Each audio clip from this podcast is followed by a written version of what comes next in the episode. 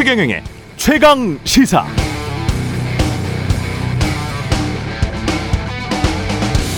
네, 주택금융공사가 어제 발표한 서울의 주택 구입 부담 지수 2분기가 165.2. 세 분기 연속 하락했지만 여전히 주택 구입에 대한 부담이 크다는 겁니다. 이 지수에 따르면 서울의 경우 여전히 중간 소득 가구가 서울의 중간 가격의 주택을 구입할 경우 소득의 41%를 주택담보대출 원리금 상환으로 부담해야 하는 것으로 나타났다는 거죠. 41% 소득, 월소득에. 이것도 정말 높죠. 그런데 곰곰이 보면 이 주택 구입 부담 지수도 과소평가된 게 아닌가 싶습니다. 실제는 이보다 훨씬 큰 것 같아요. 계산해 볼까요? KB국민은행에 따르면 서울의 중간 아파트 가격이 10억 정도입니다. 여기서 5억 원만, 5억 원만 5%의 상당히 좋은 우대금리로 대출 받아서 15년 180개월 동안 원리금을 균등 분할 상환한다고 했을 때 갚아야 할 돈은 7억 1천만 원 정도가 되고요. 그럼 한 달에 395만 원 정도씩 15년을 갚아야 합니다. 거의 400만 원 되는 돈을 매달 원리금으로 갚은데 그게 자신의 월 소득의 41%밖에 안 되는 서울의 중간 소득 가구 있으면 손들어 보시기 바랍니다. 중간 소득입니까? 소득이 월 천만 원인데 이렇게 보면 논리적으로 성립이 안 되는 계산법입니다. 5억 원의 목돈이 있다는 계산 아래에서도 대출 원리금 균등 상환을 한다면 이런 결과가 나옵니다. 아파트가 아니라 중간 주택 가격이기 때문에 부담 지수가 낮아졌다. 그럴 수 있습니다. 그건 맞는 이야기죠. 그럼에도 월 소득이 꽤 높아야 할 것 같습니다. 주택금융공사가 이거 계산할 때 서울의 주택 중간 가격, 가구별 중간 소득을 얼마로 했는지 참으로 궁금하네요. 지수와 현실은 큰 차이가 있을 수 있겠습니다.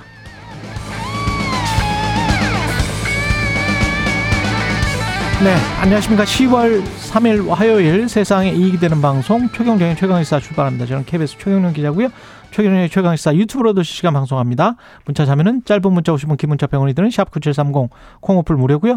KBS 1라디오 채널 정치, 경제, 사회, 문화 등 다양한 명품 콘텐츠가 있습니다. 구독과 좋아요, 댓글 많이 부탁드립니다. 오늘 최강시사 뉴스 unboxing 확장판 오늘도 준비되어 있고요. 김영우 전 국민의힘 의원과 함께하는 정치펀치 그리고 뉴스 속 법률을 살펴보는 최강 로스쿨 이어집니다.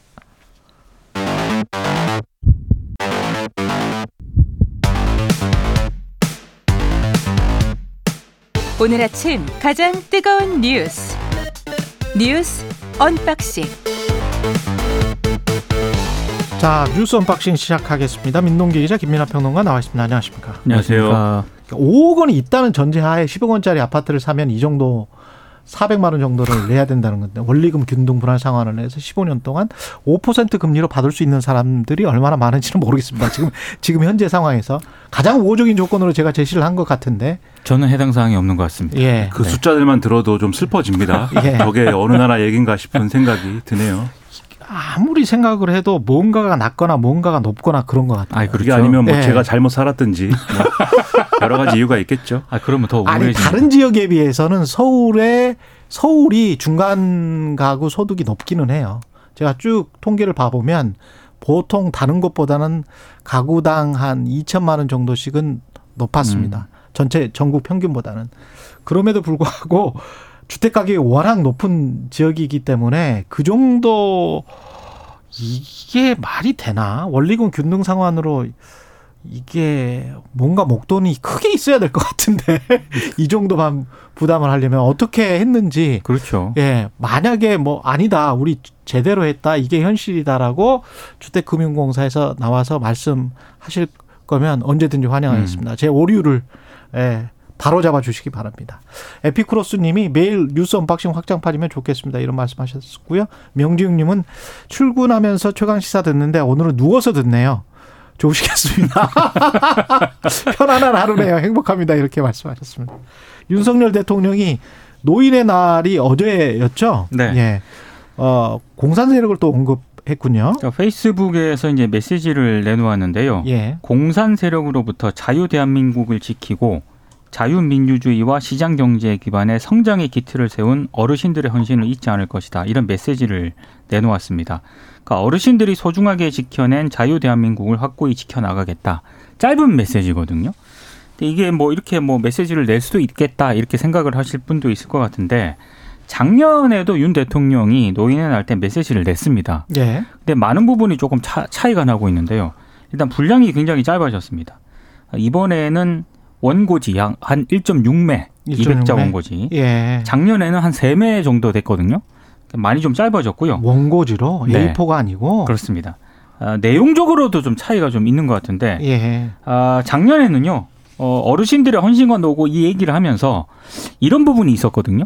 일제 강점기 독립투쟁의 현장과 자유를 지키기 위한 조국 수호의 현장, 그리고 가난을 벗어나게 한 산업 발전의 현장, 그리고 지금의 대한민국 인재를 키워낸 교육과 문화의 현장에도 모두 어르신들이 계셨다. 두루두루 아울렀네요. 두루두루 작년에는 예. 아울렀습니다만 예. 올해는 공산 세력과 뭐 자유 대한민국 이 부분에 상당히 방점이 좀 찍혀졌고요. 예. 작년에 언급됐던 일제 강점기 독립 투쟁 그리고 교육과 문화 인재 육성 같은 경우는 따로 언급이 없었습니다. 이게 큰 차이점이고요. 가장 큰 차이점은 작년 같은 경우에는 정부가 100세 시대를 맞아서 어르신 관련 내년 예산을 대폭 늘렸다. 그리고 지역 내 돌봄 체계를 확대하겠다. 이런 부분이 언급이 돼 있었는데 예. 어, 올해 같은 경우에는 앞으로 정부는 어르신들이 불편함이 없도록 더욱 꼼꼼히 살피고 챙기겠다. 다소 원론적인 서술만 있었습니다. 이게 큰 차이점으로 평가가 되고 있습니다. 그러니까 지금 이제 노인 세대 지금의 어떤 그 고령화 추세 속에서 노인 세대의 역할이나 이런 것들도 굉장히 사회적으로 커지고 있는 상황에서 당연히 이제 이분들을 위한 배려라든가 그리고 이분들이 제대로 또 역할을 할 수 있는 그러한 어떤 제도라든가 이런 것들이 필요한 것 같아요. 근데 이 지금 말씀하셨듯이 작년에는 그러한 것들이 어느 정도는 언급이 돼 있었는데 어 이번에는 어쨌든 이제 공산 세력과 싸워서 나라를 지켰다 이 부분에 좀 이 메시지가 메시지의 폭이 좁혀져 있다라는 거 아니겠습니까? 한국 전쟁 때면 사실은 30년대생들이어야 참전을 할 수가 있거든요. 맞습니다. 예. 학도병이라고 할지라도. 예. 그렇죠. 이게 그래서 그, 그 세대에 사실 포커스를 맞춘 것도 같고, 그 다음에 이제 노인들의 어떤 역량이라든가 그런 것들에 대해서는 일부러 평가를 안 한 부분도 있어 보이는데, 제가 볼 때 공산 세력으로부터 이제 나라를 지켰다라는 것에 대해서는 당연히 그것도 이제 사실이고 평가받아야 될 어. 부분이죠. 그렇죠. 예. 지금 이제 노인 세대 분들이 그 일을 하신 거니까. 그리고 그건 중요한 어떤 우리나라의 어떤 정체성을 지키는 데 역할을 하신 거니까.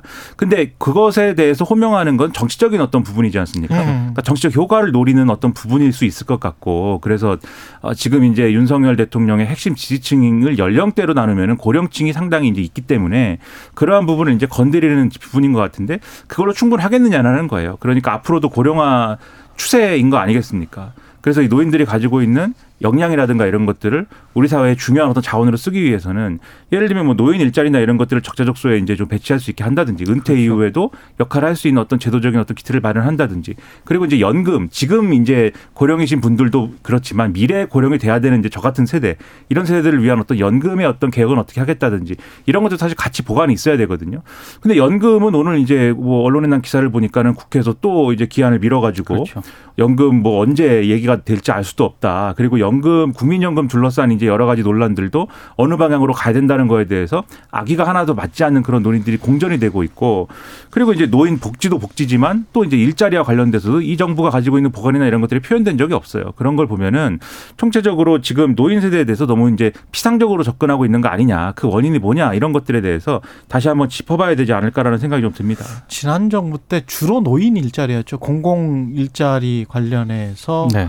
어, 보수 신문들이나 야당에서 비판을 했었던 것은 이게 퍼주기 세금 정책이다 이런 거 그렇죠. 아니었었습니까? 네.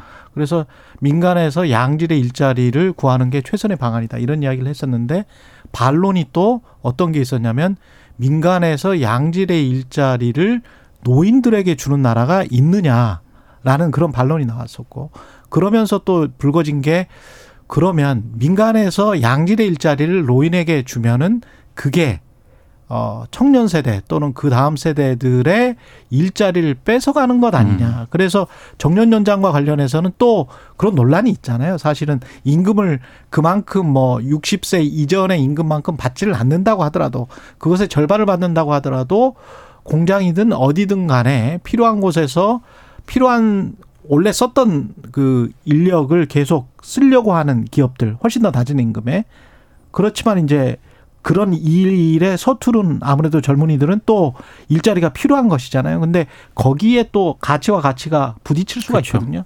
근데 대통령이나 국정을 전반적으로 운영하는 분들은 그거를 조정하는 역할 아닌가요? 조정하고 이렇게 뭔가 맞춰 나가는 역할인 것 같고 거기에 우선순위를 이번에는 어떻게 두자 그렇죠. 그러면서 배합하는 역할 같은데. 사실 어제 예. 대통령 메시지가 개인적으로 좀 아쉬웠던 거는 음.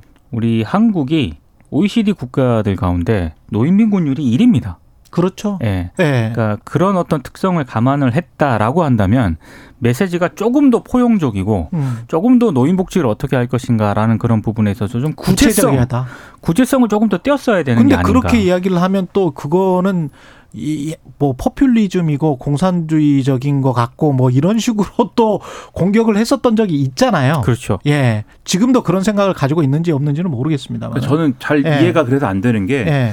이제 노인 세대에 대한 고령층에 대한 이제 복지나 이런 거를 얘기를 하면 지금 말씀하신 것처럼 뭐 필요하신 분들에게는 해야 되겠지만 뭐 굳이 이제 나오는 게 예를 들면은 그이 자산이 많이 있는 그런 노인분들까지 뭐 복지를 해야 되는 거 아니지 않느냐 이런 반론을 막 해요. 예. 근데 당연히 이제 뭐 그렇게 주장할 수도 있겠지만 어. 그 비율이 뭐 얼마나 됩니까 사실 그 절대적인 비율로 따지면 예. 그 논리를 들어서 예를 들면 일정 수준 이상의 어떤 재산을 가진 분들까지 복지 혜택을 받을 수는 없는 거 아니야라는 논리를 들면서 대다수의 노인 세대에 대한 복지나 이런 것들을 부정하는 논리로 막 가거든요. 그렇게 해서 안 되는 거고 복지에 대해서 예를 들면 그렇게 전폭적으로 전향적으로 안 할 거라면 방금 말씀드린 노인 일자리나 이런 부분들을 더 크게 얘기를 해야 되는데 예를 들면 노인 일자리라는 게 일선 기업에서는 정부가 지금 말씀하신 것처럼 조율이나 이런 걸 통해서 배치해야 될 필요도 있지만 상당 부분은 공공 일자리일 수밖에 없어요 또. 근데 공공 일자리 얘기를 하면은 지금 말씀하신 것처럼 질 떨어지는 나쁜 일자리라는 식으로 또 막 몰아가지 않습니까? 그렇죠. 그러면 일자리 그러니까 노인분들의 역량을 활용할 수 있는 일자리도 소극적이고 복지도 소극적이면은 우리나라 노인 빈곤 문제를 어떻게 해결합니까? 해결할 수가 없잖아요. 제가 다른 나라 말씀하셔서 잘 생각을 해보면 과거에 제가 뭐 이, 제- 이 정권 어쨌든 일본과의 관계 개선에 상당한 방점을 두고 있으니까 일본에 몇 차례 가본 경험을 생각을 해보면 우리나라 같으면 여기에 사람이 배치가 안 돼 있을 것 같은 그런 장소에도 어김없이 사람들이 안내를 있어요. 하거든요. 예. 이분들이 고령층 등이 많아요. 예. 그러니까는 그만큼 이제 고령층들이 할 수 있는 일자리 중에서도 그건 이제 기업이든지 예. 공공이든지 필요한 부분에 일자리 배치해서 활용하는 방법 중에 하나인 거 아니겠습니까? 굳이 필요하지 않은 것 같은데. 그, 근데 이제 그렇죠. 근데 사실 그분들이 예. 있는 거하고 없는 거 차이가 그렇죠. 있죠. 예. 네, 우리나라 같으면은 어디 가려면은 사전에 다 알아보고 가야 그게 맞습니다, 맞습니다. 맞는 게 되지만 거기는 그 현장에서 안내를 해주니까 그런 준비 필요 없지 않습니까? 그리고 그리고 일본 같은 경우는 언뜻 보기에는 비- 굳이 필요하지 않은 것 같은 그런 자리에 노인분들이 서 계세요. 그렇죠. 맞아요. 예. 그리고 우리나라도 사실 제가 과거에 구청에서 이제 공익 근무요원을 했는데 예. 참 힘든 일이었습니다. 아, 네. 진짜요? 다른 이제 자원들은 이제 진짜 병, 힘들었어? 병력 자원들은 이 어떤 전쟁의 어떤 최일선에 가서 이제 있었던 것이지만 저는 민원의 최일선에서 있었는데 예. 구청도 사실 민원이 복잡하잖아요. 제가 민원 접수 담당하면서 200몇 개 민원의 수수료와 접수 방식을 외워야 했는데 그걸 사실 다 상담해주는 민원 상담위원이라는 분이 이제 노인 세대신 분이 그렇죠. 상담을 다 해주세요 민원인들에 음, 대해서 사실 그분 없으면 제가 볼 때 구청 안 돌아가지 않을까라는 생각을 한 정도였는데 그런 부분을 많이 이제 늘리고 해서 사실 활용하는 방법도 있는 거 아닙니까? 그러니까 다양한 고민과 다양한 방식이 필요한 건데 고민이 없는 게 우린 너무 문제가 아닐까 생각이 든다는 거죠. 그러니까 급속한 디지털화, 그 키오스크랄지 맞습니다. 자동화가 너무 많은데 그런 것들도 그게 꼭 좋은 거는 아니에요. 맞습니다. 그거 꼭 좋은 건 아닙니다. 중국 같은 경우도 카드를 원래 그 발전하는 속도에서 카드가 없어가지고 그냥 휴대폰으로 지금 다 페이를 하고 있잖아요. 네. 그래- 그러면서 그거에 어떤 첨단 디지털의 천병인 것처럼 본인의 나라들이 그렇게 이야기를 하는데 일본은 반대로 지금 현금을 굉장히 많이 쓰고 있고 미국도 체크라고 해가지고 수표를 아직도 많이 쓰고 있거든요. 그게 신뢰 사회로 가는 데 있어서 그리고 여러 사람을 배려하는 데 있어 가지고 그냥 그 배려가 많은 거지. 여러 가지로 고려를 다 해준 사회인 건데 그렇죠. 키오스크 뭐 이런 거 해놓고 뭐 적응 못하면 당신들 그냥 뭐 도태되는 것처럼 그것도 이상하잖아. 그러니까 예, 우리는 이상해요. 디지털 이것도. 사회로 굉장히 급변 변화 예. 속도가 빠르지 않습니까? 예, 근데 그 변화 속도가 빠른 만큼 디지털 격차도 굉장히 커지거든요. 예. 그 디지털 격차에서 결국에는 소외되는 세대가 결국에는 저는 노인 세대라고 보는데 그러면 그런 부분들에 대해서 정부라든가 지자체가 어느 정도 이거를 보완을 해줘야죠. 보완을 그렇지. 해줄 수 있는 뭐 교육을 시키든가 아니면 뭔가 인적 배치를 하든가 이런 게 해야 되는데 지금은 대부분 그냥 알아서 하라는 시기이기 때문에 이런 부분들에 대해서도 우리 사회가 좀 고민을 많이 해야 될 그런 시점인 것 같습니다. 이거 한 아이템만으로 이렇게 너무 오래 가는 거에 죄송하긴 한마디만 하지만 한마디만 제가 더 할게요. 한마디만. MZ 세대든 미래 세대든 중장년이든 노년이든 간에 사실은 자산이 있느냐 없느냐에 따라서 정부가 내주는 정책이 사실은 달라요. 가장 극명하게 보이는 게 영모기지론 같은 거 있지 않습니까? 사실은 우리나라의 50대 이상 개인 자산의 대부분이 8, 90%가 주택 단 한 채, 부동산에 다 몰려. 있거든요. 근데 이게 해외에서는 전례가 없는 일이에요. 그러니까 이제 이명박 정부, 노무현 정부 때부터 해가지고 이걸 사실은 소비랄지 노후 세대 현금 흐름을 위해서 주택 영모기지론을 만들어 놓은 겁니다. 그래서 상당히 좋은 조건으로 주택을 잡고 미국 같은 경우는 사실 그 민간회사가 하거든요. 근데 우리는 사실상 정부의 그 공기구 공기업이 하기 때문에 공공기관이 하기 때문에 굉장히 믿을 수가 있잖아요. 그래서 사기 사기 당할 우려가 거의 없는 거예요.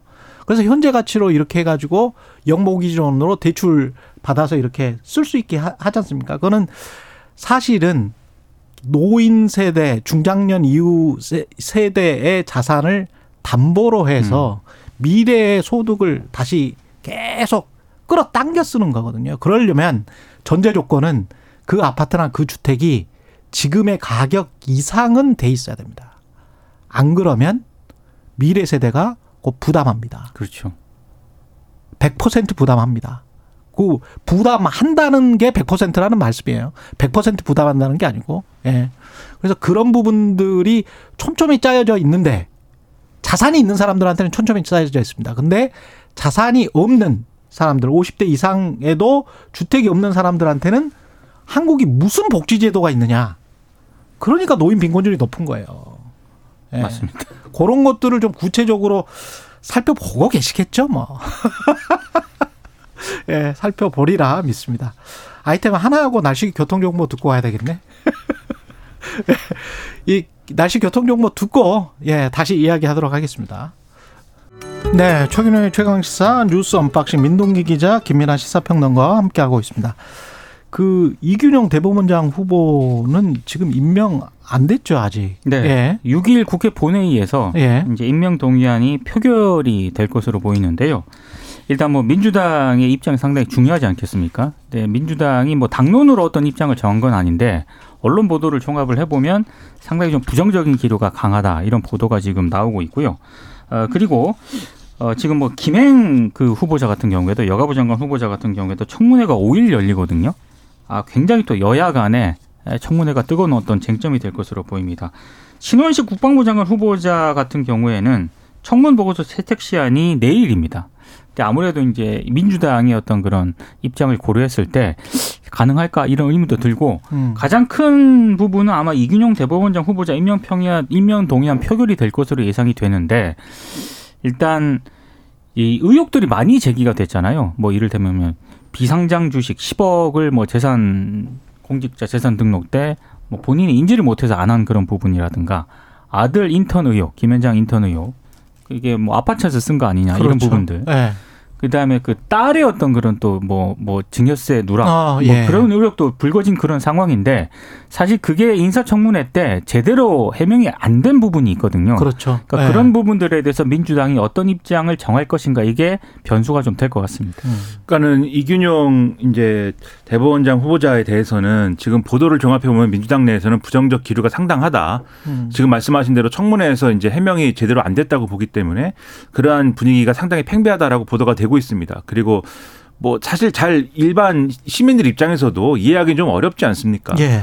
어, 법을 잘 몰라서 어, 그렇게 예를 들면은 신고해서 뭘 빠뜨린다든지 그렇죠. 해야 될 것을 안 했다든지 음. 내야 될 걸 안 냈다든지 뭐 이런 해명들이었는데 재산 같은 경우는 한 10억 정도 빠뜨리지 않았었나요? 그렇죠. 그 예. 비상장 주식이 10억인 것인데 음. 뭐 제가 이제 우스개로 하는 말입니다만 재산이 200조인데 10억을 빠뜨렸다라고 하면은 가- 정서상 그것도 안 되는 네. 일이지만 예. 정서상 뭐 그랬나 싶은 부분도 있을 텐데 200점은 참 좋겠습니다. 그렇죠. 그죠? 근데 예. 지금 그 전에 신고한 재산 70억이거든요. 예. 시- 그 원래 80억짜리 재산이 있어야 되는데 70억만 신고했다라고 그러면 그거는 이제 어떻게 그럴 수 있나라는 의심이 들지 않습니까? 그렇죠. 정서상. 예. 그러니까 그런 부분들도 시민들이 이제 의문을 가질 수 있는 것이어서 민주당이 어떻게 할 것이냐에 대해서는 그런 부분이 부정적인 요소인데 다만 이제 부담스러운 건 있어요. 임명 동의안이 표결이 안 되면 어쨌든 임명 못 하는 거 아닙니까? 음. 근데 그렇게 될 경우에 지금 김명수 대법원장 임기가 이제 끝났기 때문에 그렇죠. 대법원장 공백 사태가 길어질 수 있다라는 점 그리고 이분이 그렇게 사실 대법원장 자격이 있느냐라고 여러 가지 얘기를 했지만 이후에 지명될 후보자가 또 어떤 사람인지는 모르는 거잖아요. 또 그렇죠. 그런 걸 종합적으로 판단했을 때 뭐 이렇게 반대만 해서 될 건 아니다라는 여론이 내부에도 있는 것 같아요. 당 내부에. 음. 그래서 어떻게 결정할지 관건인데 문제는 이게 쭉 앞으로 총선까지 싸울 일만 남았다는 거예요. 그러니까 이제는 국감을 해야 되지 않습니까? 거기에 지금 말씀하신 신원식 후보자 문제도 이제 이, 이 돌발적으로 이제 제기가 될 그렇죠. 것이고 임명 강행할 것이기 때문에 그렇죠. 그래 이제 김행 후보자 청문회도 그게 이제 뭐 남았지. 그렇죠 좋게 끝날 이유가 없는 거잖아요. 사실 아우. 지금까지 김행 후보자가 제대로 해명한 것도 그 없으니까. 비상장 주식과 관련해서는 가격이 문제라고 제가 계속 말씀드렸는데 그 파킹한 의혹이 있다가 파킹한 것 같다가 그걸 다시 찾았을 때 이게 진짜 막 수십 배 차익을 얻은 게 아니냐 그런 보도가 있었잖아요. 그렇죠. 그냥 그런 것들은 명확히 해줘야 될 것 같아요. 안 그러면 이게 이건희 회장이 이재용 회장에게 그 비상장 주식 할때 네. 90년대 말이었던 걸로 기억나는데 그런 식의 그 다음에는 국세청이 세법을 개정을 했거든요. 그렇게 하지 말라고. 네. 근데 그런 식의 어떤 꼼수를 쓴 게 아닌가 그런 생각이 자꾸 듭니다. 그러니까 뭐 예. 비상장 주식, 주식 예. 파킹 뭐 이 논란이 큰데 음. 가령 김행 후보자의 경우에 가짜 뉴스다라고 하고 제대로 해명 안 하고 있는 거잖아요. 그냥 가짜 뉴스다. 예. 가짜 뉴스여서 언론에 대답하기 싫다. 뭐 이런 거지 않았습니까? 그러니까 이런 부분들이 해명이 안 됐기 때문에 이것도 이제 될 리가 이 매끄럽게 진행될 리가 만무한 것이고 그 외에도 이제 법 문제가 있어요. 예를 들면 노란봉투법이라든지 방송법 개정안이라든지 이런 거 이제 지금 이 민주당 입장에서 상당히 기세가 오른 거거든요. 왜냐하면 이재명 대표 영장 기각도 됐고 그걸로 이제 당의 내용이나 이런 것들을 봉함이 어느 정도 됐고 음. 그 어제 이제 최재성 전 전무수석이 나왔고 인터뷰해가 인터뷰한 거 들으시면서 느낌을 받으셨을 텐데 이제는 뭔가 정부 여당하고 강하게 싸워야 예. 이 내용도 회복이 되고 내용 상황도 회복이 되고 총선까지 가는 어떤 교두보가 마련이 된다 이런 계산이 있을 수밖에 없는 거잖아요. 그 이제 싸울 일만 남았기 때문에 대법원장 인준 문제도 같이 맞물려 돌아갈 수밖에 없다라고 하면은 전망이 그렇게 밝지는 않은 거 아니냐라는 생각이 강하게 들어서 그걸 풀 수 있는 정부 여당의 묘책이 있는 것이냐 아니면 야당이 저렇게 나오니까 우리도 어쩔 수 없지 않느냐라고 같이 이제 쭉 평행선으로 가는 것이냐 어. 이런 이제 이 포인트가 남은 거 아니냐라는 생각이 좀 듭니다. 그리고 이재명 당 대표는 민주당 대표는 이번 주에 아무래도 복귀를 할 것 같다. 뭐 이런 어, 언론 보도가 나오고 있네요. 그러니까 이게 이제 연합뉴스 등을 비롯해서 이제 보도가 나오고 있는데요. 예. 그러니까 단지 후유증에 따라서 입원 치료를 하고 있는 상황이지 않습니까? 예. 근데 이제 어, 빠른 시일 안에 당무에 이제 복귀한다는 그런 내용입니다. 주중에 퇴원해서 국회 복귀할 것으로 보인다라고 이제 당 관계자가 얘기를 했는데, 근데 그럴 수밖에 없는 게요. 강서구청장 보궐선거 있지 않습니까? 이게 11일이거든요. 근데 이게 지금 여야 이 갈등 국면에서 강서구청장 보궐선거도 판이 커졌습니다. 이 선거 결과가 어떻게 끝났느냐에 따라서 또 이게 뭐 총선에 영향을 미친다 이런 분석까지 나오고 있는 그런 상황이기 때문에 이걸 보고 있을 수만 없는 것 아니냐 이런 판단이 좀 당 자체적으로 있는 것 같고요. 그리고 지금 사전 투표가 6일하고 7일 날 치러지거든요.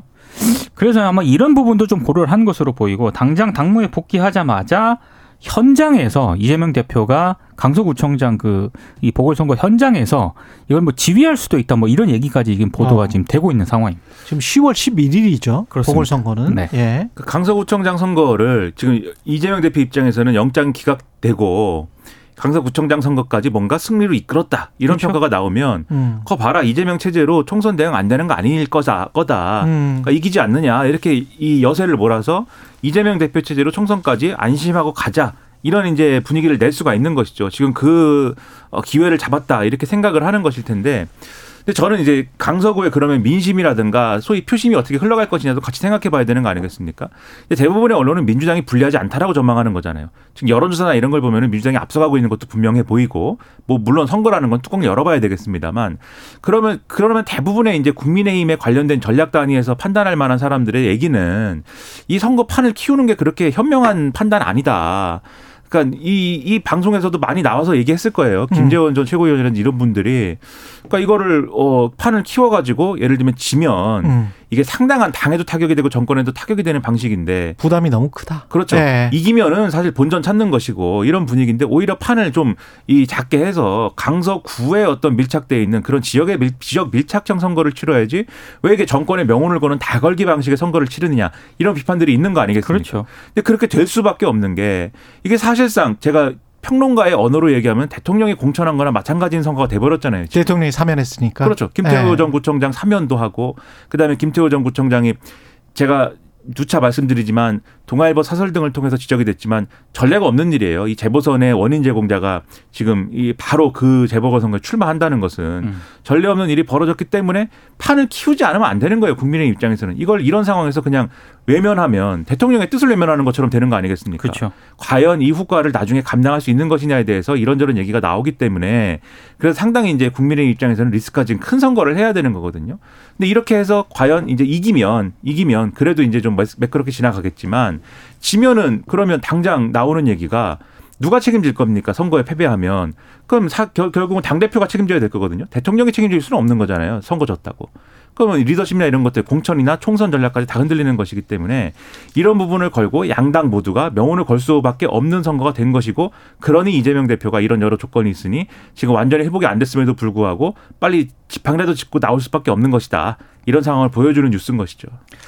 그리고 동아일보 이 보도 이거는 뭐 지- 저도 읽어보니까 이게 확정적인 거는 아닌 것 같고 이달 말에 뭐 이재명 대표를 불구속 기소할 수도 있다 뭐 이런 식의 보도가 나온 것 같은데 이거는 이제 검찰 쪽에서 계속 뭔가를 생산하고 있는 것 같아요. 그러니까 이제 예. 구속영장을 재청구할 가능성이 있느냐. 예. 이제 이게 이제 관심이지 않습니까? 그리고 법조계 중론은 동아일보의 보도에 따르면 법조계 중론은 별로 없다. 그러니까 동아일보 없다. 보도뿐만이 아니라 제 주변에 있는 변호사들이 있지 않습니까? 그렇죠. 그러니까 네. 물어봐도 아 그럴 가능성은 좀 어렵지 않겠느냐 네. 이게 이제 중론인 것 같은데 이제 그런 부분들을 동아일보가 이제 보도를 하고 있는 것 같고 예. 다만 이제 그 어, 불구속으로 기소. 이제 기소를 하게 말. 됐을 때 그 시기는 또 어떻게 될지 모르겠네요. 그렇죠. 예. 그거는 시기는 동아일보는 이달 말쯤이라고 보도를 했는데 그건 좀 상황을 봐야 되는 거고요. 예. 이렇게 되면은 이제 검찰의 시간이 아니라 음. 이제는 이제 법원의 시간에 법원의 시간으로 갈 수밖에 없는 거죠. 이건 예. 장기화될 수밖에 없거든요. 예.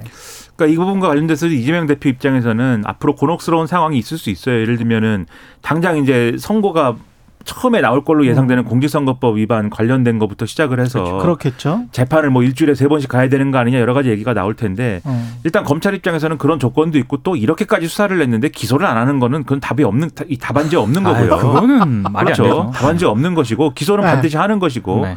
그리고 이제 지금 구속영장을 다시 청구하느냐의 문제에 있어서는 지금 말씀하신 것처럼 그럴 가능성이 없다라고 보는 게 새롭게 지금까지 이게 거의 뭐 2년씩 걸리는 장기 이- 제 최장기로는 2년씩 걸린 수사까지 포함이 돼 있는 거 아니겠습니까? 이런 여러 종류의. 계속 이렇게 다른 쪽으로 옮겨갔잖아요. 그렇죠. 이게. 이제 이런 예. 수사에서 이 남은 기간 동안 불- 불구속 기소를 해야 되는 그 기간 동안에 새로운 무슨 증거라든가 이런 것들을 찾아내고 보강해가지고 영장을 재청구할 수 있느냐에 대해서는 이미 상당히 진행된 수사에서 그럴 가능성도 뭐 없어 그렇죠. 보이는 것이기 때문에 불구속 기소라는 결론이 이제 명확한 것 같아요. 다만 이것도 여러모로 이재명 대표와 민주당 입장에서 어떻게 현명하게 타고 넘어가느냐, 국민들을 어- 어느 정도 신뢰를 갖고 가느냐의 문제가 남은 것인데 법원 판결이 나오는 시점에 가서 한 번 더 흔들릴 거거든요. 민주당 입장에서는 그런 것들을 현명하게 어떻게 처리 할 것이냐에 대해서 준비를 잘 해야 되는 이 상황이겠죠. 그리고 그 강, 광주 출신의 항일 운동가이고 음악가인 정율성의 흉, 흉상이 고의로 훼손됐다. 그러니까 이게 네. 지금 광주 남부경찰서가요. 이 정율성 흉상을 밧줄로 묶어 쓰러뜨리는 방법으로 훼손한 혐의로 50대 남성을 일단 입건을 했거든요. 여기 광주 광역시에 있는 겁니다. 그렇습니다. 예. 근데 이 50대 남성이 스스로를 보수 성향 전도사다. 이렇게 입장을 밝혔고요. 전도사. 네, 이 예. 유튜브를 통해 가지고 본인이 뭐 정일성 동상을 훼손을 했다라고 주장을 하고 있습니다. 사실 이게 조금 맥락이 좀 있지 않, 않습니까? 그렇죠. 지난 8월에 박민식 국가보훈부 장관이 정일성 역사공원 조성을 광주광역시가 추진을 하고 있는데 음. 이거는 공산당의 나팔수를 기리겠다는 시도라고 말을 해서 국가보훈부 장관이 그렇게 이야기했죠. 그렇습니다. 그래서 예. 색깔로 논란이 제기가 됐었고요. 근데 정일성이 누구냐? 광주 출신이고요. 1933년에 중국으로 건너가서 음악 공부를 했습니다. 그리고 중국의 3대 음악가로 지금 평가를 받고 있는 그런 인물이고 예. 어, 39년 중국 공산당에 가입을 해서 팔로군 행진곡을 일단 만들었고요. 아. 해방 후에는 북한으로 건너가서 조선인민군 행진가를 또 작곡을 했습니다. 아마 아. 이런 부분 때문에 에, 지금 뭐 공산당의 나팔수다. 그런 얘기가 나오는 것 같아요. 예. 어, 근데 일단 일제시대 때 항일단체는 의열단 활동을 한 것으로 일단 알려져 있고요. 어, 2018년에 국가보훈부, 당시는 이제 국가보훈처였죠. 국가보훈부가 독립운동자 서운을 부결을 또 시킨 적이 있습니다. 음. 뭐 이런 논란들이 좀 제기가 된 그런 인물이기도 합니다. 그러니까 이 부분은 당연히 이제 논란이 있을 수밖에 없어요. 그러네. 건 이제 인정해야 되는데 그러네. 다만 예. 이걸 사고하는 방식이 그러면 이제 정률성과 관련된 여러 가지 사업이라든가 이런 것들을 다 완전히 없애버리는 것이 이제 맞는 거냐. 지금 정부는 이 정권은 그런 방식으로 논란을 끌고 가는 거잖아요. 예. 그러다 보니까 동상을 막 넘어뜨리고 이제 이렇게 되는 건데 그런 예. 논란이 있으니까.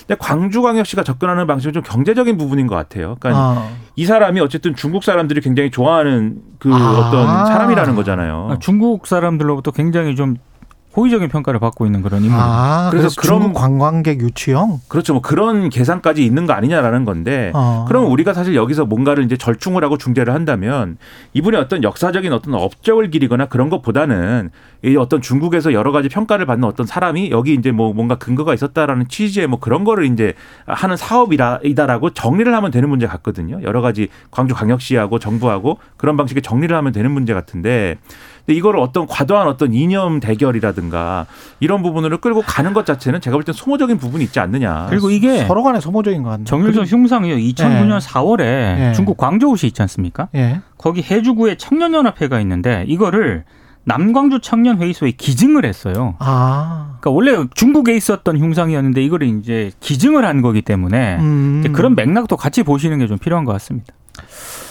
이게 그냥 문화적으로만 봐도 괜찮을 것 같긴 한데 뭐 워낙 사람들이 이념 이념 하니까 그 생각해 보니까. 네. KBS에서도 다큐멘터리 한 것 같은데 정율성과 관련해서는 제가 어, 기억이 납니다. 정율성과 관련해서는 다큐멘터리를 한 것 같고 그 다만 이제 광주광역시의 입장은 이 정율성에 대해서 음, 영웅시하지도 음. 폄훼하지도 않는 그런 단계다. 그냥 예술인으로서 한번 되돌아보자. 뭐 그런 차원인 것 같습니다. 그 음악을? 예, 그러니까 영웅시하자는 그런 분위기 그런 게 아니기 때문에 어. 아마 국가보훈부 국가보훈부의 어떤 그런 입장에 아마 동의하지 않는다는 그런 근데 방식은 그렇 그렇 저는 충분히 이해하겠는데 그렇다고 한다면 더욱이 방식을 동상으로 할 필요는 없지 않았나 뭐 이런 생각도 음. 들어요. 그러니까 광주에 여러 뭐 훌륭했던 위인들이 많은데 그 사람들을 쫙 이렇게 모으는 어떤 비디오 같은 거를 만들어 가지고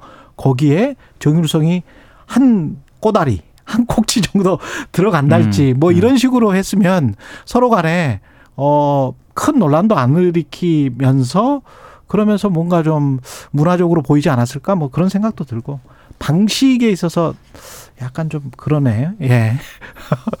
이런저런 논란이 올 것 같은데 꼭 그렇게 생각할 필요는 없을 것 같습니다. 이념적으로만 생각할 필요는 없을 것 같고요.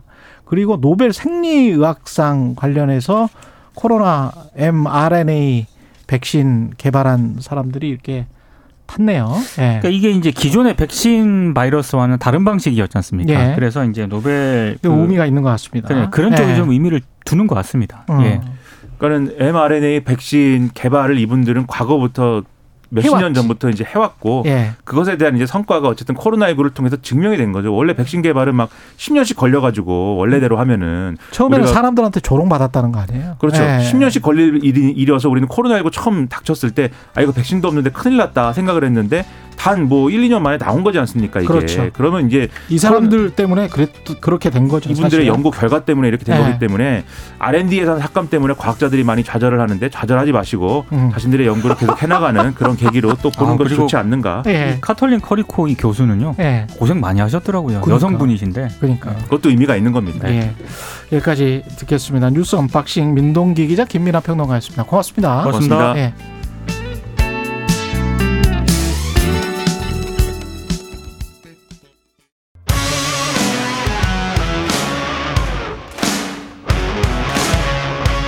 오늘 하루 이슈의 중심 최경영의 최강 시사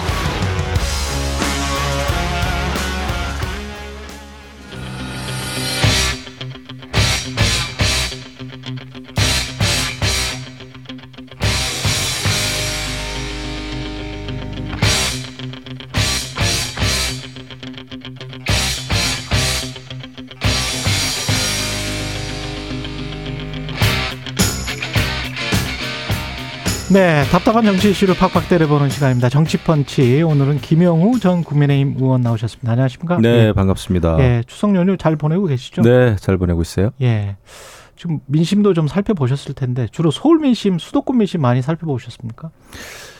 예, 제가 그 서울 동대문 쪽에서 이제 중고등학교, 대학교 다니고 그랬는데요.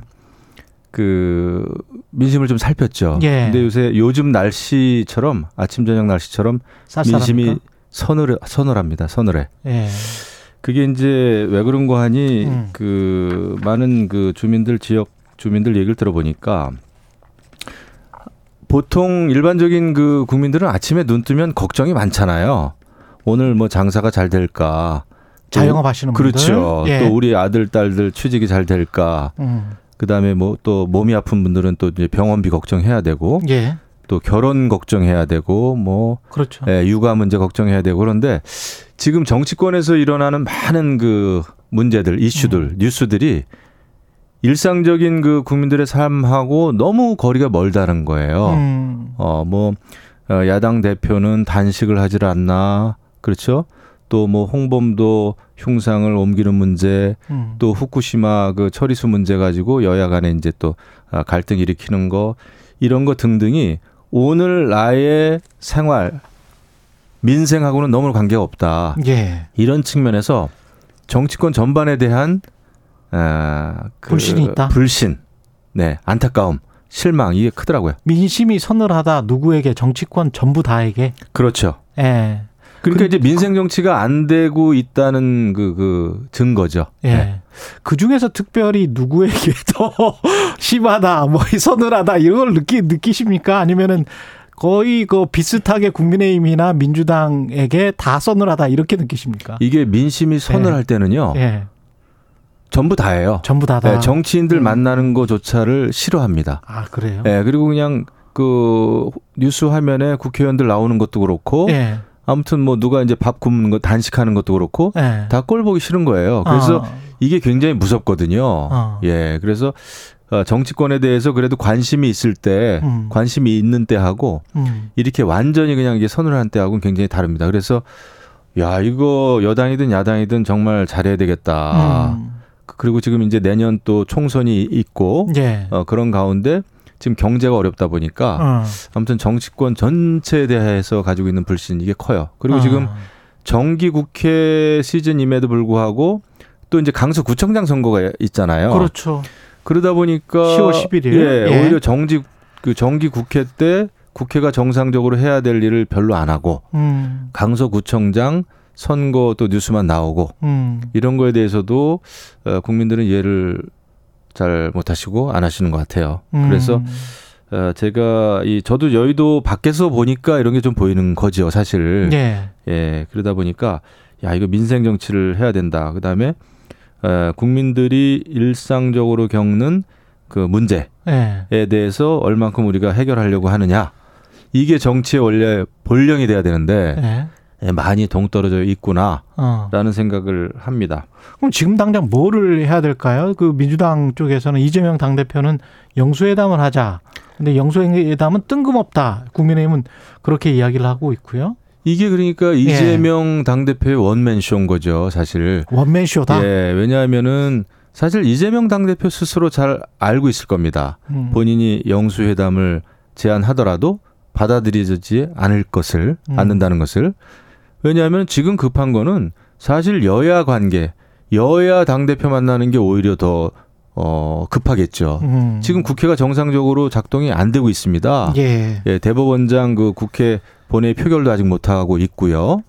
아, 그리고 지금 정도 되면은 국정감사가 이제 곧 시작되는데 예년 같으면은 국정감사에서 나올 이슈들이 벌써 언론에 계속 나와야 될 시- 시기예요. 예. 근데 하나도 지금 나오지 않고 있습니다. 음. 그리고 지난번에 에, 대정부 질의 때도 그렇지 않습니까? 야당 의원들이 대정부 질문을 어떻게 잘했는지 아무도 모르고 있습니다. 그때 야당 당 대표가 단식하는 바람에 예. 그게 매일매일 이슈였어요. 예. 그러다 보니까 이 국회가 이 살아 있고 국회가 제 기능을 해야 될 시기에 야당 당 대표는 본인의 사법 리스크 또 지금 이제 재판 리스크 이거 가지고 지금 계속 아, 이, 에, 전국을 주도하고 있어요. 예. 그리고 뜬금없이 여야 영수회담, 여야가 아니죠. 대통령과의 영수회담을 제안했는데 이 받아들여질 리도 없고 여야 당 대표도 아직 못 만나는 상황에서 예. 어, 이것은 오히려 자기 지지층 팬덤 정치죠. 제가 네. 볼 때는 그래서 이거는 좀 뜬금없다라는 생각이 좀 에, 들어요. 역으로 민주당 입장에서는 그렇게 이야기하지 않을까요? 그 대통령이 취임 지금 거의 1년 6개월이 넘어가는데 그 왔다 갔다 하는데 여야 뭐 그 누구를 다 불러 가지고 대표든 뭐 원내 대표든 불러서 대화를 좀 많이 하고 그런 식으로 전국을 운영해 갔으면 이게 좀 선순환으로 잘 풀렸을 것 같은데 검찰 수사랄지 뭐 정적 죽이기 민주당 입장에서는 계속 그런 이야기를 하잖아요. 그걸로 너무 세월을 보낸 거 아닌가 그러면서 이제 나중에 이게 구속 기각되고 나니까 민생 찾는 것 아닌가 뭐 이렇게 이야기하지 않을까요? 그 일리가 있는 말씀인데요. 예. 제 저도 처음에는 그 윤석열 정부 출범과 동시에 어 여야 당 대표 당연히 만나는 거고 예. 어, 대통령이 또 이재명 당 대표 만나는 게 좋겠다. 예. 저는 그 방송에서도 여러 차례 얘기를 했습니다. 어, 아, 그런데 이제 보니까 그 당시에 에, 민주당은 음. 그 계속 대통령 탄핵 얘기를 시작했어요. 그리고 김건희 여사 특검법을 뭐 발의를 하고 그러다 보니까 이제 정상적인 여야 관계, 정상적인 대야 관계 이게 음. 안 됐던 거죠. 예. 그래가지고 여기까지 온 겁니다. 예. 아, 그리고 이제 방탄 국회가 또 계속 있었고 음. 야당에 그러다 보니까 응당 아주 자연스럽게 이루어져야 되는 그런 그 여야 당 대표 회담조차도 안 됐던 거예요. 예. 그래서 이제는 제가 볼 때 늦은 것 같아요. 이제 내년 총선이 이제 네. 6개월 앞으로 다가왔고 그렇죠. 지금 또 이제 강서구청장 선거인데 예. 이러다 보니까 완전히 여야가 강대강으로 갈 치닫고, 치닫고. 있어요. 이런 상황에서 예. 어 이재명 당 대표가 영수회담 해가지고 민생 얘기합시다 예. 한들 그 진정성이 있다고 생각이 안 드는 거죠. 어제 최재성 전 정무수석도 그런 이야기를 하던데 이제는 뭔가 민주당이 이 이니셔티브를 쥐고 그러니까 민주당 입장에서 말하는 겁니다. 아, 함동훈 법무장관 탄핵까지도 고민을 해야 된다. 왜냐하면 잘못한 게 많다. 그리고 이제 구속영장 기각된 다음에 뭔가 주도권을 충분히 잡을 수 있다. 이런 자신감이 있는 것 같아요. 근데 예. 그러면 완전히 대치 국면이 더 심화되는 거 아닙니까? 그렇죠. 제가 민주당이라면은요. 예. 뭐좀 어불성설입니다마는 음. 오히려 야당 입장에서 완벽하게 민생적으로 정말 갈 것 같아요. 그러니까 음. 영수회담 이런 걸 제안할 게 아니라 예, 예. 본인들이 민생을 위해서 필요한 뭐 5대 법안, 예. 삼 3대 법안 이런 거 만들어 가지고 어. 국회에서 통과시킬 것 같아요. 예. 아, 그리고 이제 이 너무 어떤 정치적인 퍼포먼스 이런 거보다는 예. 근데 그게 아니라 오히려 이재명 대표가 어, 체포영장이 기각이 되면서 음. 더 지금 정치적인 방향으로만 가고 있어요 보니까 그래요. 예. 뭐 그냥 그 저 지난번에도 뭐 표결을 하고 그랬습니다마는 음. 한덕수 국무총리 해임 결의안을 아 저기 통과시킨다든지 예. 해임 건의안이죠 이런 식으로 가다 보니까 국민들이 기대하는 그 야당의 모습은 아니죠. 그러니까 이재명 대표는 지금 처음부터 끝까지 민생보다는 아, 어떤 본인 문제 가지고 지금 민주당을 이끌고 있어요. 본인의 그래요. 방탄 예. 문제, 본인의 그 단식 문제, 음. 또 재판 리스크 문제 이러다 보니까 아니 지금 야당이 할 수 있는 일이 얼마나 많습니까? 그 많은 국회의원 숫자를 가지고 그런데 계속 정치적으로 어, 이재명 당 대표를 위한 예? 이재명 당 대표에 의한 정치만 하다 보니까 음. 그 민심에서 이제 에, 멀어질 떠나- 수밖에 없다. 떠나고 있다. 예, 저는 그래서 아. 조금 전략이 잘못된 것 같아요. 제가 보는 민주당은 그렇습니다. 근데 집권 여당이나 그 행정부에서 할 수 있는 일은 없을까요? 집권 여당인데. 있죠. 예. 그러니까 제가 보더라도 물론 지금 이제 강서구청장 선거 다 중요합니다. 음. 아, 이겨야 되겠죠. 그런데 에, 이것이 곧 내년 총선의 완전 그 바로미터냐? 저는 아닐 수 있다고 봐요. 앞으로 음. 6개월이 남았기 때문에 예. 에, 이겼다고 해서 희희낙낙할 것도 아니고 예. 졌다고 해서 또 무슨 완전 실망할 것도 아니죠. 어. 오히려 이것은 아 수도권 민심 이라는 측면에서 의미가 있는데 예. 오히려 여당이든 야당이든 내년 총선에서 이기려면은 지금 어떤 지금 개혁과 변화와 예. 아, 민생 정치를 해야 되는지 여기에 더 사실 초점을 맞춰야 되는 게 아닌가 어. 이런 생각이 드는 거예요. 제가 아까 민심 얘기를 할 때 말씀을 드렸습니다마는. 예. 근데 지금 여당이든 야당이든 아주 올인하고는 있는데 음. 그게 강서 구민 입장에서 피부에 와닿을까? 음. 저는 이런 생각도 좀 해봅니다. 그게 지금 올인하는 게 여당 입장에서는 그냥 지역 선거로 놔뒀어도 되는 선거잖아요, 사실은. 근데 그 올인을 하도록 지금 만들었잖아요. 어떻게 보면. 그러니까, 그건 만든 거는 누가 만든 거예요? 그러니까 이제 네. 내년 총선이 중요하다 생각 하다 보니까 네. 여야가 지금 총 집결을 한 거예요. 그렇죠. 예, 지지층 이제 결집을 위해서. 네. 근데 오히려 지금 여당이든 야당이든 후보들이 잘 안 보여요. 어. 김태호, 진교, 진교훈 후보가 예. 어떤 생각을 가지고 이럴 때 제대로 된 토론을 오히려 하- 하거나 예. 강서구를 위해서 어떻게 하겠다라는 이런 게 더 어필되면은 더 좋지 않을까 생각이 듭니다. 어. 완전히 지금 양쪽 당의 이제 지도부, 지도부뿐만 아니라 그러니까. 모든 소속, 나경원, 예, 뭐 소속 의원들이. 하는데 예. 그 보궐선거 특성상 그렇게들 흘러가는 게 이제 예, 과거에도 그랬지만은 음. 오히려 제가 강서 구민 입장이라면 예. 김태우 당신 왜 다시 나와서 어떤 얘기를 하고 싶은 거야? 예. 어? 강서구를 어떻게 이끌고 싶은 거야? 이런 걸 묻겠어요. 진교훈, 어, 당신도 뭐 경찰청 차장까지 했는데 어. 강서구와 어떤 그 인연이 있고 어떻게 에, 강서구의 발전 그 비전이 뭐야? 이런 거를 물어봤을 것 같아요. 음. 음, 근데 이제 그렇게 흘러가진 않고 있죠. 지금 김태우 강서구청장 후보 같은 경우에 40억 원 보궐선거 추산 비용 40억 원을 애교로 봐달라 이것에 관한 이제 논란도 좀 큰데 이거는 애교 애교로 봐줄 수 있는 비용입니까? 저는 예. 논쟁 자체가 넌센스라고 봐요. 논쟁 자체가 논센스다. 예, 예. 이런 네. 음. 또 비판을 민주당이 비판할 수도 없고 네. 유구무원이죠. 이거보다 뭐 몇 배 더 들어가는 서울시장, 부산시장을 많이 했다? 예, 재보궐선거 그 원인을 제공했잖아요. 예. 그래서 40억 원 이게 뭐 애교인지 아닌지 모르겠지만은 음. 아, 이런 그 이거 이 발언 자체는 굉장히 이제 과열된 선거 과정에서 아마 이것을 또 커버하기 위해서 한 발언 같은데 이거 제가 볼 때 논쟁. 자체가 예. 논쟁 자체가 무의미하고 여야가 이 논쟁을 멈춰야 됩니다. 예, 알겠습니다. 이거 보고 뭐 누가 다 고개를 끄덕이겠어요. 누가 이길 것 같습니까? 그 저도 굉장히 궁금하고 걱정도 예. 되는데 예. 뭐알 수는 없습니다. 근데 이게 그 한편으로 지도부랄지 지도 그 아주 그 어, 중견 의원들이 다 그렇게 출동을 하고 그런 것들이 부담스럽고 나중에 혹시 이제 지면 뭐 그러니까 이게 그렇게 큰 선거로 가는 거는 좀 어, 상가했어야 되지 않나 그런 말이 당에서 나오는 게 국민의힘에서 나오는 게 약간 좀 선거가 좀 불리한 양상인 거 아닌가 이런 거를 지금 감지하시는 느낌적 느낌입니까? 아니면 저는 뭐 그 차원에서 예. 그런 차원에서 말씀드렸다기보다는 예. 강서구 지역 선거라는 원칙적인 입장에서 이제 말씀을 예. 이제 드린 거예요. 예. 그 후보가 본인 목소리를 가지고 본인이 추구하는 비전을 가지고 어, 정정당당하게 새벽부터 밤늦게까지 싸우는 게 에, 옳지 않나라는 음. 생각을 저는 이제 하는 것인데 예. 지금 양상은 그렇지 않고요.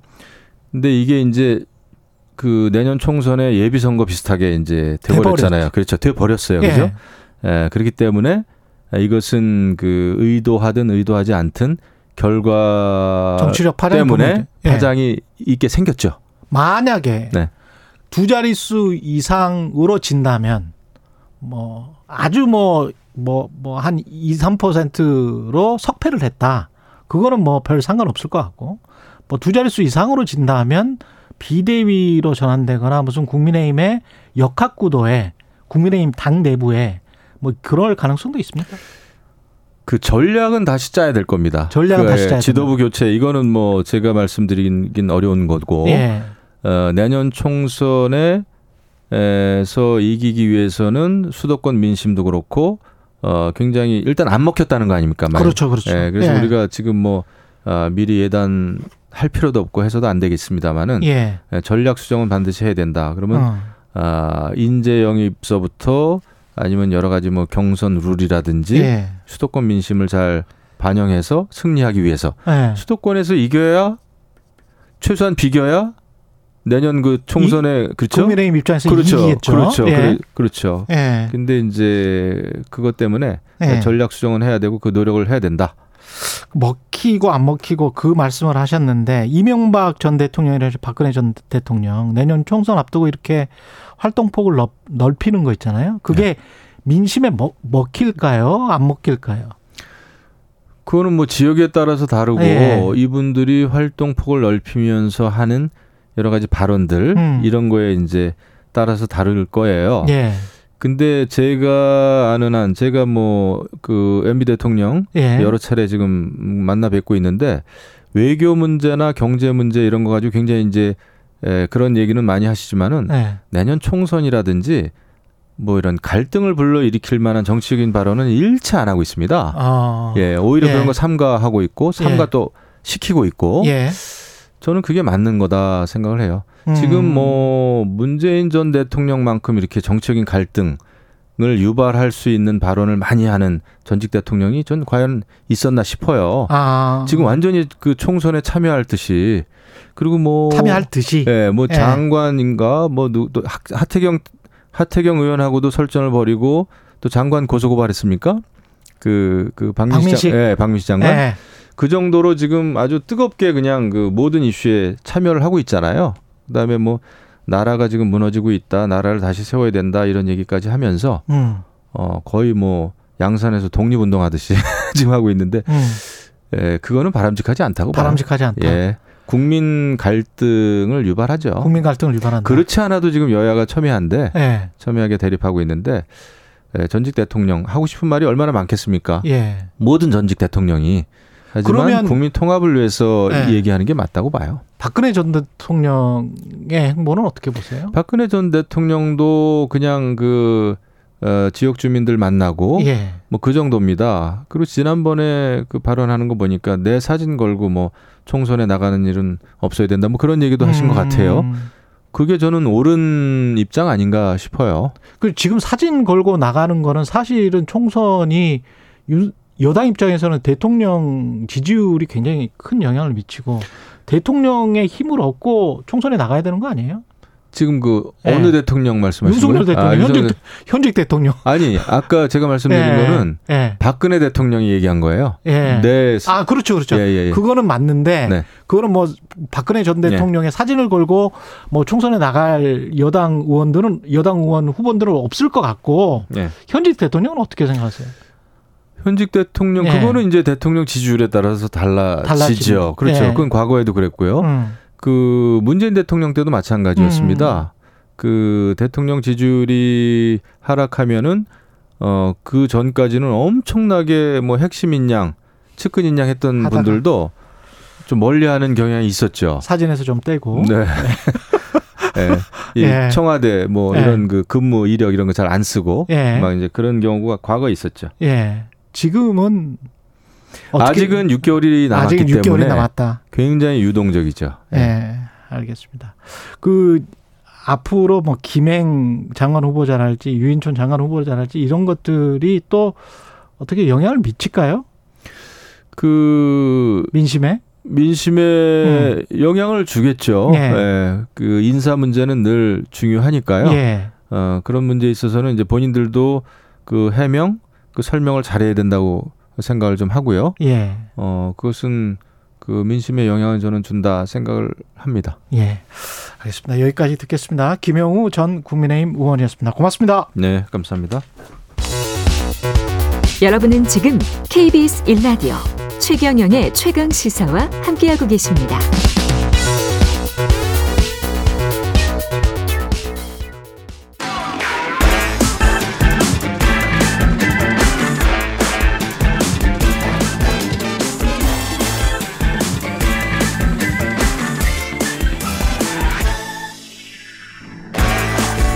네, 최경영 최강 시사 한 번 더 뉴스 시간입니다. 오늘은 한국경제신문의 최영찬 기자와 함께하겠습니다. 안녕하십니까? 네, 안녕하세요. 노벨 생리의학상 후보자, 아 수상자가 발표가 됐습니다. 두 명이네요. 네, 예, 그 메신저 리보 핵산. 예. 우리가 이제 mRNA로 이제 그렇죠. 통칭 부르고 있잖아요. 메신저 이- 리보 핵산. 네, 예. 이 백신 관련 기술을 개발한 커털린 커리코 독일 바이오엔테크 수석 부사장이고요. 음. 드루 와이스먼 미국 펜실베니아대 교수 이렇게 선정이 됐습니다. 예. 이들이 연구한 결과가 이제 화이자, 뭐 모더나 이런 백신 개발로 이제 이어졌고 그 덕분에 이제 세계가 코로나19 팬데믹에서 벗어나는데 크게 기여했다 이런 평가를 받고 있는데요. 사실 2021년부터 계속 거론이 되어 왔었는데 이제 마침내 올해 받은 겁니다. 이 mRNA 백신을 좀 설명을 드리자면요.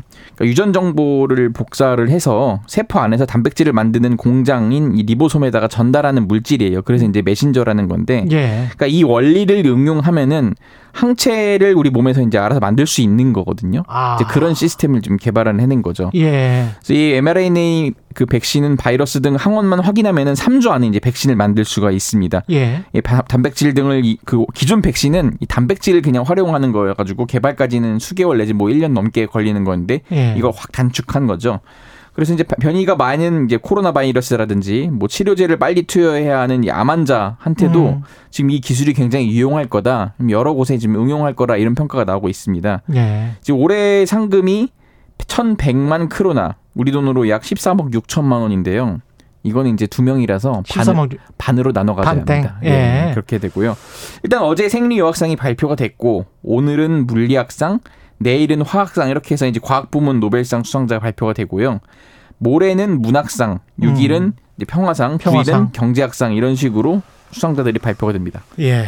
그 노벨상 우리는 김대중 전 대통령이 노벨 평화상 탔고 뭐 그 특히 과학상이랄지 뭐 문학상이랄지 우리도 관심이 많잖아요. 특히 그렇죠. 노벨상에. 뭐 이쯤만 되면 예. 몇년 전까지도 늘 이제 그 고은 시인 집 그렇지. 앞에서 막 대기하고 있고 뭐 이런 게 예. 있었는데 그랬었죠. 네, 월드컵 우승만큼 좀 갈망을 많이 하는 것 같습니다. 예. 근데 사실은 그래서 더더욱 좀 우리가 너무 집착하는 것 아니냐. 음. 뭐 이런 뭐 좀 지적들이 나오고 있어요. 이제 포스텍에 이 노벨상만 연구하는 좀 임경순 명예교수라는 분이 있는데 아 그래요? 네, 언론 인터뷰에다 이렇게 한 것 같아요. 이제 한국이 유독 노벨상에 집착하는 건 사실이다. 전 세계 어디를 가도 우리만큼 노벨상을 갈구하는 나라는 없다. 이렇게 말을 하기도 했는데요.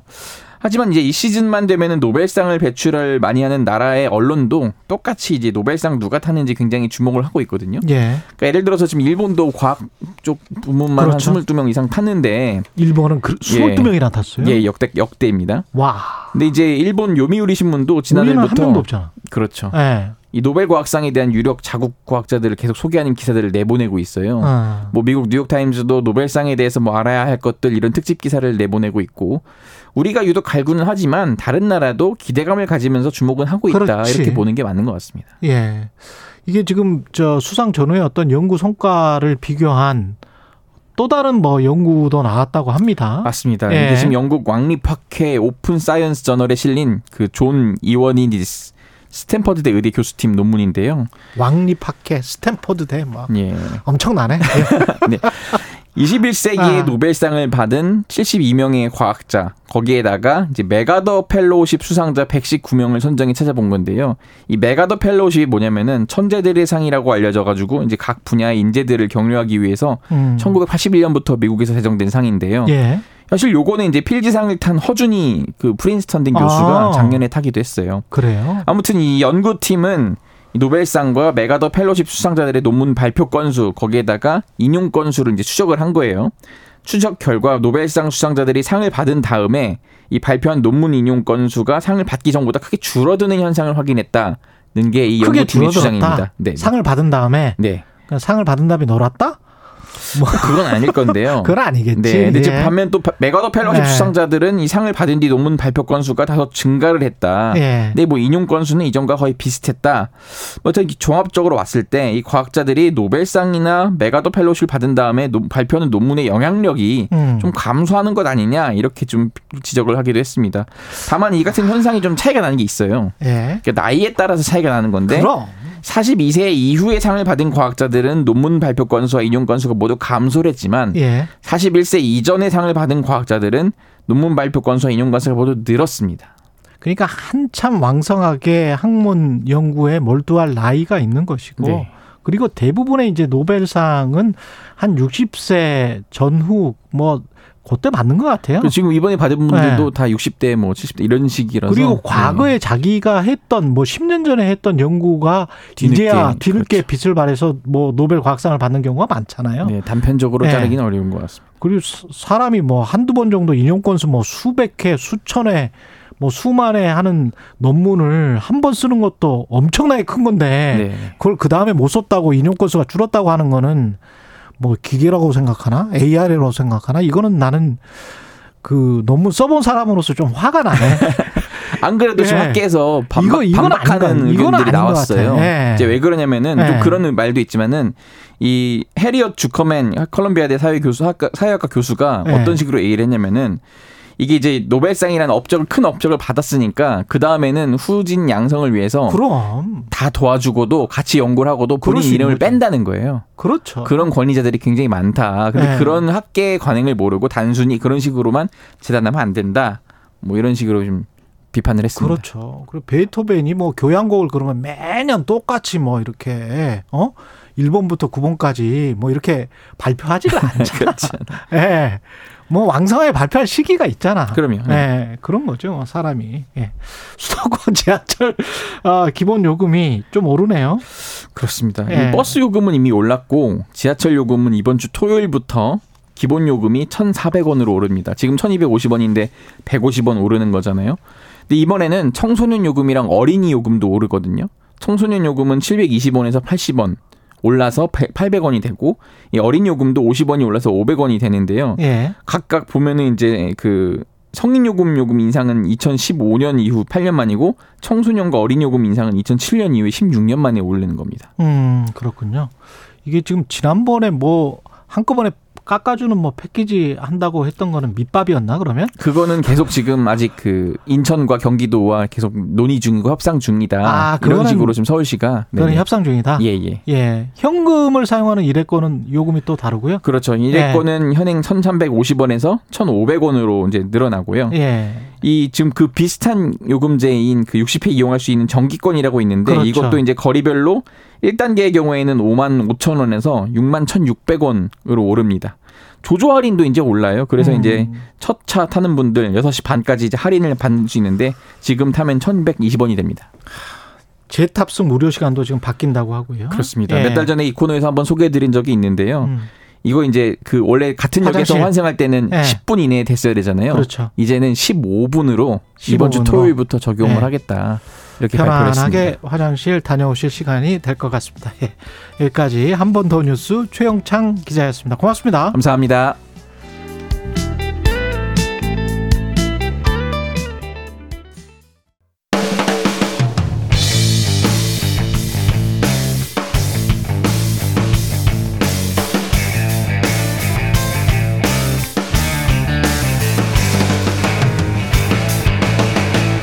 최경영의 최강 시사.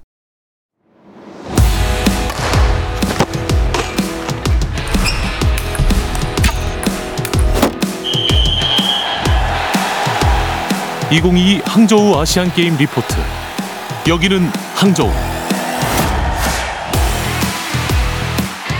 네, 2022 하- 항저우 아시안 게임 리포트 여기는 항저우 우리 한국 선수들 선전하고 있습니다. 항저우 현지 나가 있는 KBS 유기성 PD 연결돼 있습니다. 안녕하세요. 네 안녕하십니까 유기성 PD입니다. 예, 지금 한 열흘 정도 흘렀습니까? 아시안 게임이? 네, 네 정확히 오늘이 대회 10일차입니다. 예. 보통 이제 개막식 날은 0일로 치고요. 그 다음 날부터 1일로 쳐가지고요. 오늘이 열흘째입니다. 그 정말 좋은 성적을 거두고 있는 것 같은데 선수전 분위기도 그만큼 뜨거울 것 같습니다.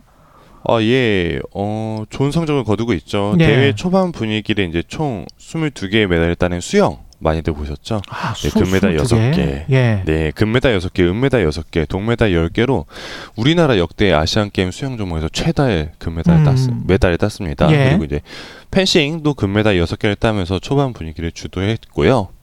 어, 이제 대회 후반으로 접어든 지금은 이제 양궁이 양궁. 그 분위기를 이어가지 않을까 싶습니다. 예. 뭐 양궁은 이제 어제 아니 그제죠 10월 1일부터 시동을 걸었는데 금메달 총 10개가 걸려 있는데 우리나라 양궁의 목표는 항상 그렇듯 전 종목 석권입니다. 네, 금메달 예. 10개를 따면은 네, 순위가. 많이 올라갈 것 같습니다. 예. 뭐 목표는 항상 똑같죠. 전 종목 석권. 예. 미끄러지지 않는 게 가장 중요할 것 같고요. 예. 그 밖에 이제 구기 종목들 굵직한 것들 있습니다. 남자 축구, 여자 농구 등에서도 금메달 예. 노리고 있습니다. 이런 구기 종목 이런 건 있잖아요. 11명이면 금메달 수를 11개 이렇게 쳐줘야 될 것 같아요. 조금만 더 쳐주면 좋을 것 같네요. 예, 11개. 여자 농구 같으면 농구면 6개. 뭐 이렇게 쳐주고 그러면 좋을 것 같습니다. 예. 네. 지금 저 한국, 일본이 종합 2위를 두고 접전을 벌이고 있는데 메달 현황 네. 한번 볼까요? 네, 우리나라는 당초 이제 3위를 목표로 나갔죠. 그런데 예. 지금 우리가 얼마나 메달을 땄나 금메달 31개, 은메달 39개, 그다음 동메달 63개 땄거든요. 음, 이게 금메달 순이라면 일본에 조금 뒤진 4위입니다. 3위입니다. 예. 그런데 총 메달 개수로 따지면요. 예.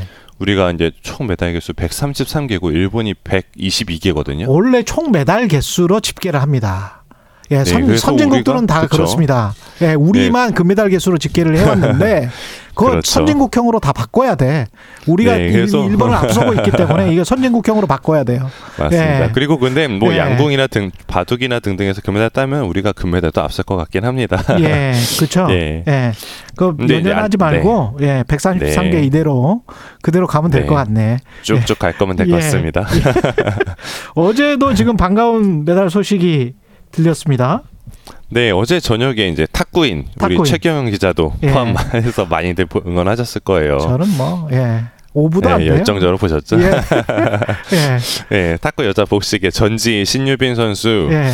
어, 세계 랭킹 1위입니다. 음. 어, 금메달 예상 많이 하셨는데 실제로 금메달을 잘 땄습니다. 남북 어. 대결로 펼쳐졌죠. 또 어제 결승전이. 예. 그래서 관심을 많이 끌었는데 차수영, 박수경조를 4대 1로 이기고 무려 이제 21년 만에 우리나라 여자 복식에서 금메달을 목에 걸었습니다. 멋지군요. 예.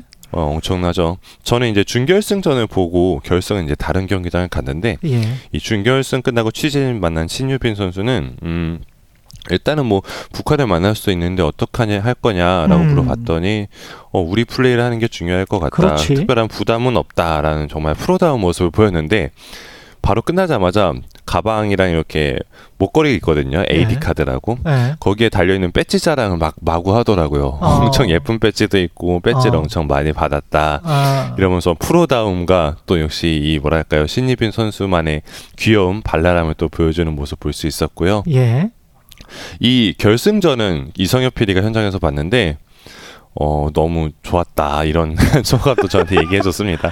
얼마나 사실- 재밌었겠어요. 네 얼마나 재밌고요. 예. 네 신유빈 선수가 워낙 또 취재도 잘 응해주고 해서 예. 언론도 너무 좋아합니다. 그 어. 탁구관의 관장님 치는 것만 봐도 엄청나거든요.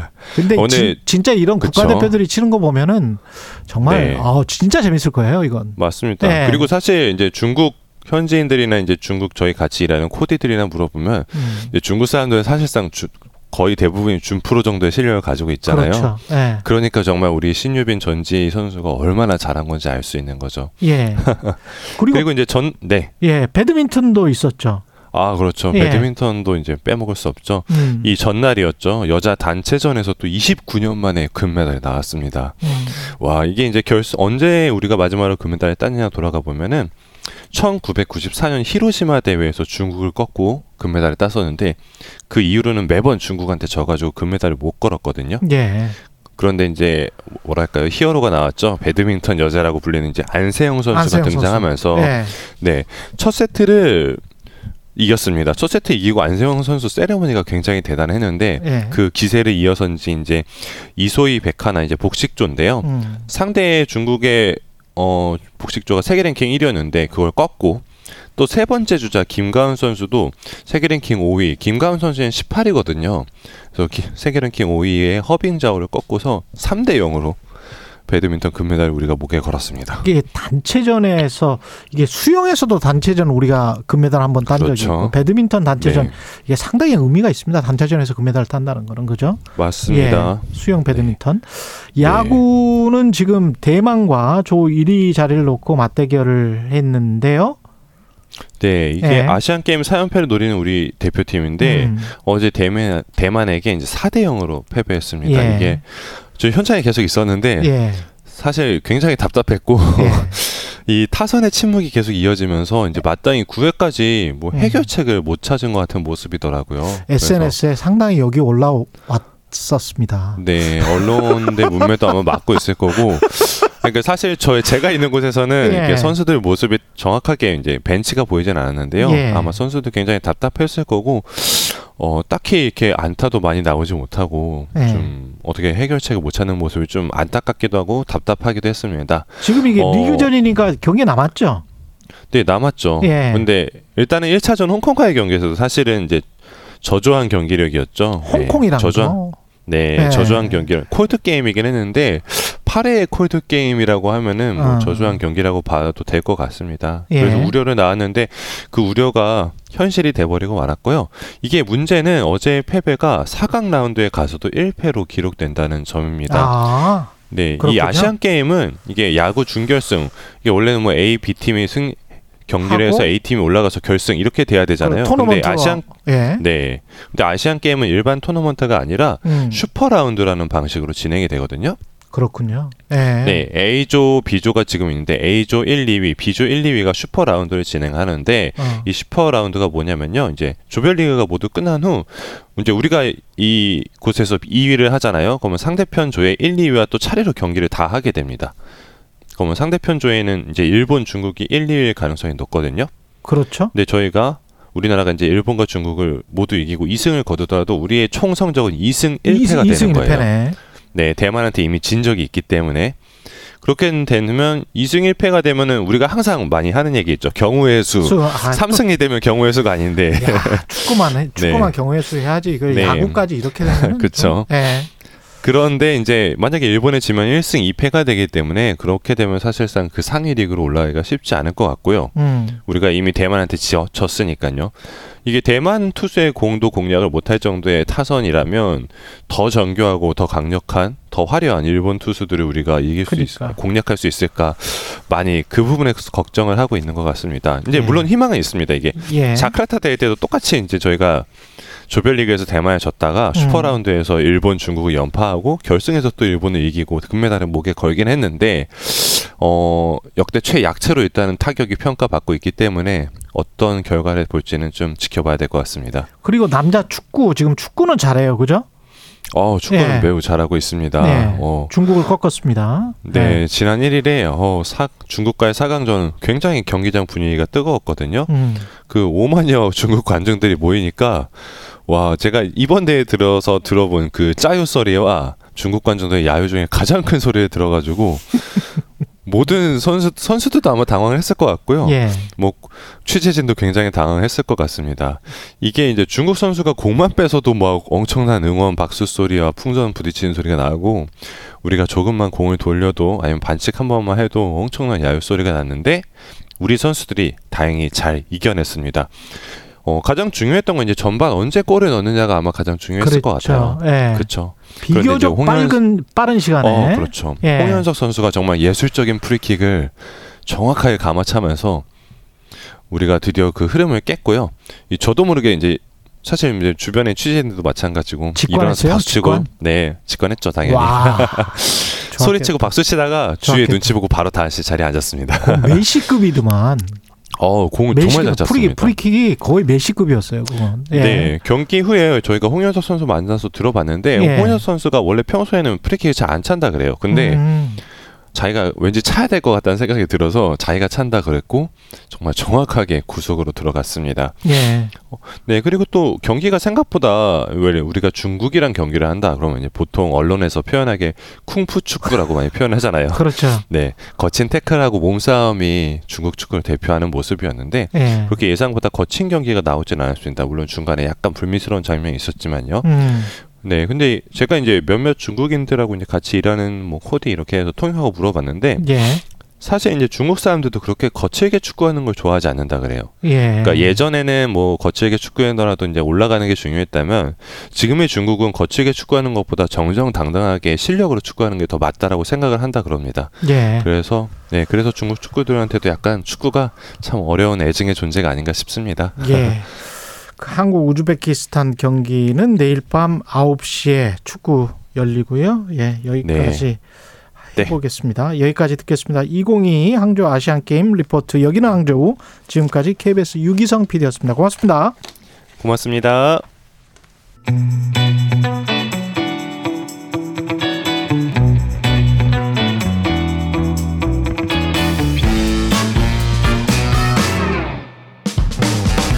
네, 정치 시사 이슈의 법적 쟁점을 시원하게 파헤쳐보는 시간 최강 로스쿨 오늘은 최강 로스쿨 석자 교수 예, 김남근 변호사와 함께하겠습니다. 안녕하세요. 네, 안녕하십니까. 예, 추석 연휴 마지막 날인데 예, 어떻게 잘 쉬- 쉬셨어요? 예, 뭐 이번엔 추석 연휴가 길어서 뭐 예. 다른 좀 뭐 여행도 하고 아, 여행도 그런, 하시고. 예, 예, 그런 예. 일정을 소화할 수 있었습니다. 예.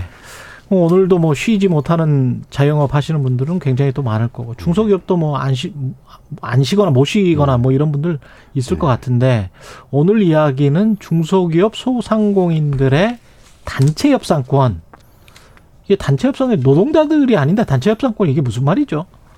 예. 아, 그러니까 이제 지금 코로나 19, 뭐 음. 러시아 우크라이나 전쟁으로 이제 경제 상황이 굉장히 어려워졌잖아요. 예. 뭐 원자재 가격도 많이 폭등하고 그랬죠. 고금리의 고물가인데, 예.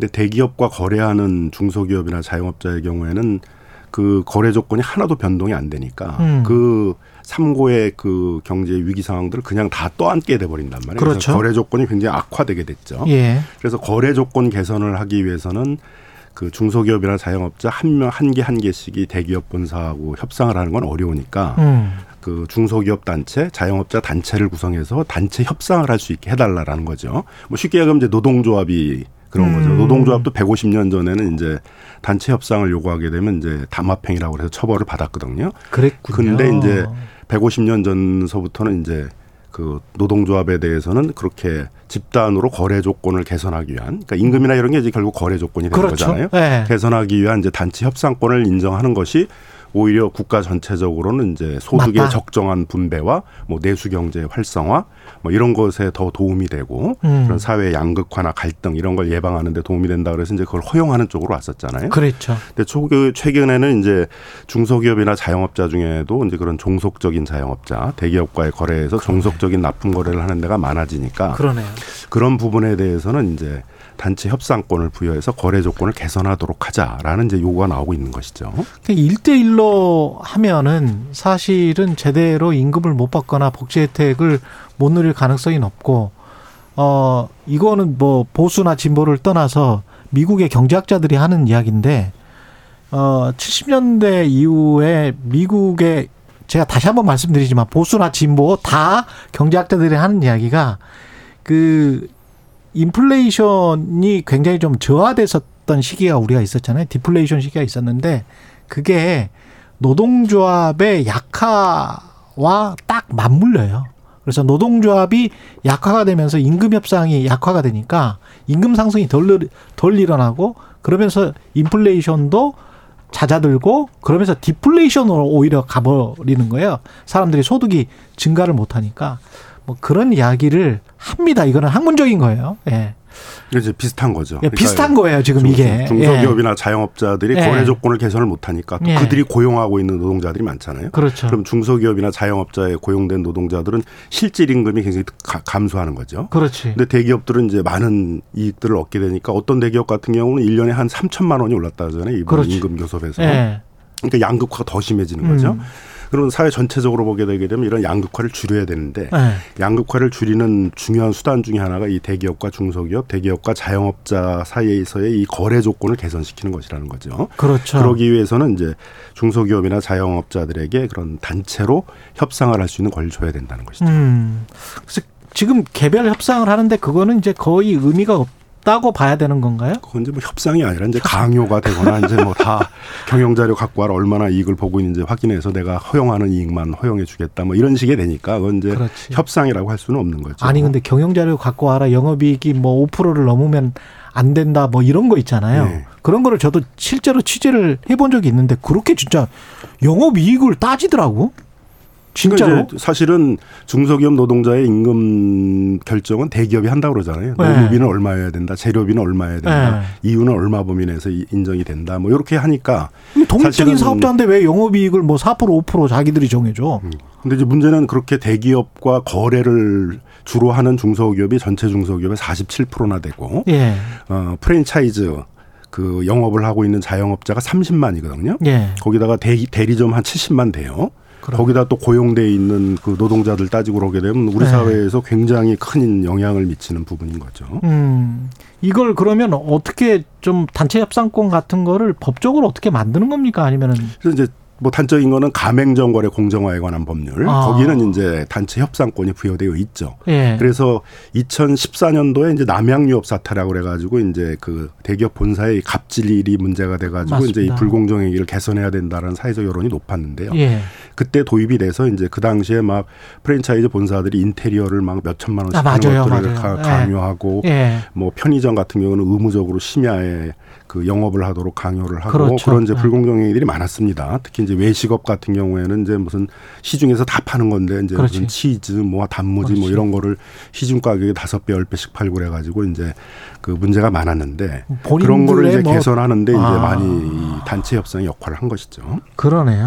근데 이제 그게 프랜차이즈마다 다 적용이 되는 겁니까? 아니면은 실제로는 적용되는 기업들이 있고 또는 없고 뭐 이렇게 되는 겁니까? 이게 이제 법적으로는 단체 구성권과 단체 협상권이 있는데 있는데 문제는 이제 대기업이 응할 의무는 없다 이렇게 돼 있단 말이에요. 그죠? 그러니까 아, 그렇게 돼 있구나. 그러니까 이런 공정 거래나 이제 동반 성장 그다음에 프랜차이즈는 또 소비자와의 관계가 중요하기 때문에 예. 그 기업의 이미지를 중시하는 데는 그나마 이제 성실하게 교섭을 하고 있는데 예. 또 많은 프랜차이즈 본사들은 그런 교섭에 응해주질 않고 있어서 아, 프랜 그 가맹점 거래 공정화에 관한 법률을 개정을 해가지고 이제 이 성실 교섭 의무를 이행하지 않으면 이제 그거에 제재를 할 수 있는 이제 그런 걸 도입하자라는 얘기도 있는 것이죠.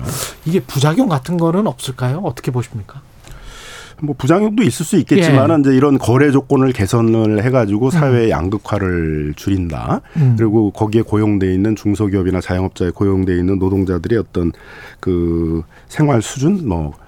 사회적 지위 이런 걸 올린다라는 어떤 긍정적 효과가 더 크다고 보기 때문에 예. 적극적으로 도입해야 된다는 것이고 또 실제로 독일이나 일본 같이 이런 중소기업들에게 단체 협상권을 부여하고 있는 나라들은 소위 이제 중소기업 강국이라고 그러잖아요. 예. 그래서 대기업뿐만이 아니라 그 소재 부품 장비를 만드는 그 중소기업 자체의 경쟁력이 크기 때문에 해외에도 직접 나가서 상당한 경쟁력들을 발휘하고 있잖아요.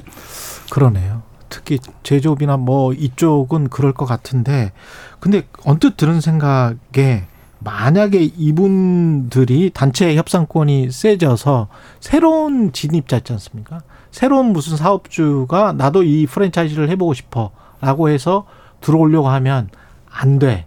우리 그 협의회에 어떤 허락을 받아야 돼. 이렇게 되면 어 공정시장 경쟁의 룰에 지금도 이제 공정거래법에 의해서 사업자 단체가 그렇게 폐쇄적으로 운영을 하면서 우리한테 못 들어오게 폐쇄적으로 운영하면 거기에 대해서는 이제 불공정 행위로 제재를 하게 돼 있거든요. 아 그렇습니까? 예. 아. 그러니까 그건 뭐 지금 법제로도 충분히 지금 법제로도? 충분히 제재를 할 수 있는 것이죠. 어, 그렇게 돼서 가불 구조가 뒤바뀐다거나 그럴 가능성은 네, 없는 뭐, 거네요. 그러면 뭐 지금도 제재가 대기업들이 그렇게 뭐. 만만한 데들이 아니기 때문에 절대 그런 거 걱정 안 하셔도 됩니다. 그렇군요. 온라인 쇼핑몰이나 배달 어플 같은 경우도 이제 승자 독식 많았고 과다한 수수료가 문제가 됐었는데 단체 협상권을 갖게 되면 이 문제가 좀 해결이 됩니까? 그렇죠. 이제 그래서 전 세계적으로 지금 이 플랫폼 독점 문제가 심각해지고 있잖아요. 예. 그래서 뭐 아마존과 같은 오픈 마켓이라든가 우리나라는 특히 이제 배달 앱 같은 경우도 음. 있습니다만 과다 수수료가 문제가 되고 있죠. 예. 그래서 뭐 광고 수수료, 무슨 결제 수수료, 중개 수수료 이런 거 다 합치면 뭐 전체 매출액이 한 2, 30%를 수수료로 낸다 이렇게 해서 부담이 강하니까 전 세계적으로 이걸 해결하는 방법으로 하는 게 단체 협상권을 주자는 거죠. 아. 거기 있는 입점 자영업자들이 단체를 구성해서 거기서 수수료 협상을 하게 하자는 것입니다.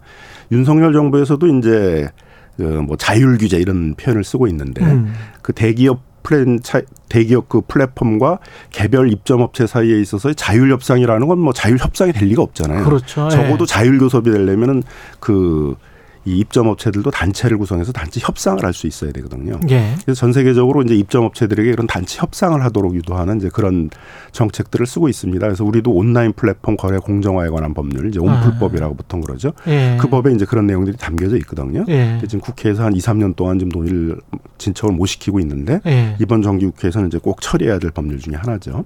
그걸 유도하고 강제할 수는 없는 거죠. 뭐 이제 협상을 하는데 예. 협상에 응하지 않거나 불성실하게 임하거나 그러게 되면 이제 그런 것들을 뭐 불공정 행위를 아, 보거나 독점적 지위를 남용한 것으로 이제 보는 거죠.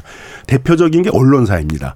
지금 이제 구글이 뉴스 콘텐츠에 대해서 그 무보상 정책을 쓰고 있잖아요. 그렇죠. 구글이나 페이스북이 예. 자기들은 그걸로 광고 수입도 없고 뭐 그렇습니다. 네. 이용자들 늘리고 있는데 언론사들은 한 하나도 보상을 안 한단 말이에요. 예. 그래서 이거는 독점적 지위를 남용해서 단체 협상에 응하지 않는 것이다라고 해가지고 음. 프랑스나 이런 데서는 이제 그걸 독점 남용 행위로 제재를 했고 예. 일본도 최근에 이제 그런 권고를 했거든요. 어. 그리고 캐나다, 호주, 미국 다 뉴스 미디어 협상법이라고 그래가지고 언론사 단체하고 구글이나 페이스북이 협상을 해라 뉴스 콘텐츠를 어떻게 보상할 것인지에 대해서 그렇군요. 그렇게 이제 다 하고 있어요. 그래서 캐나다법에 의하게 되면 구글이 이제 한 1,670억 일년에 예. 그다음에 페이스북이 한 580억 정도를 언론사한테 이렇게 그 수익을 배분하도록 하는 그런 이제 세부 세치까지 맞는 상황입니다. 음. 그래서 이 플랫폼 독점 문제 때문에 일어난 여러 가지 어떤 불공정의 문제, 예.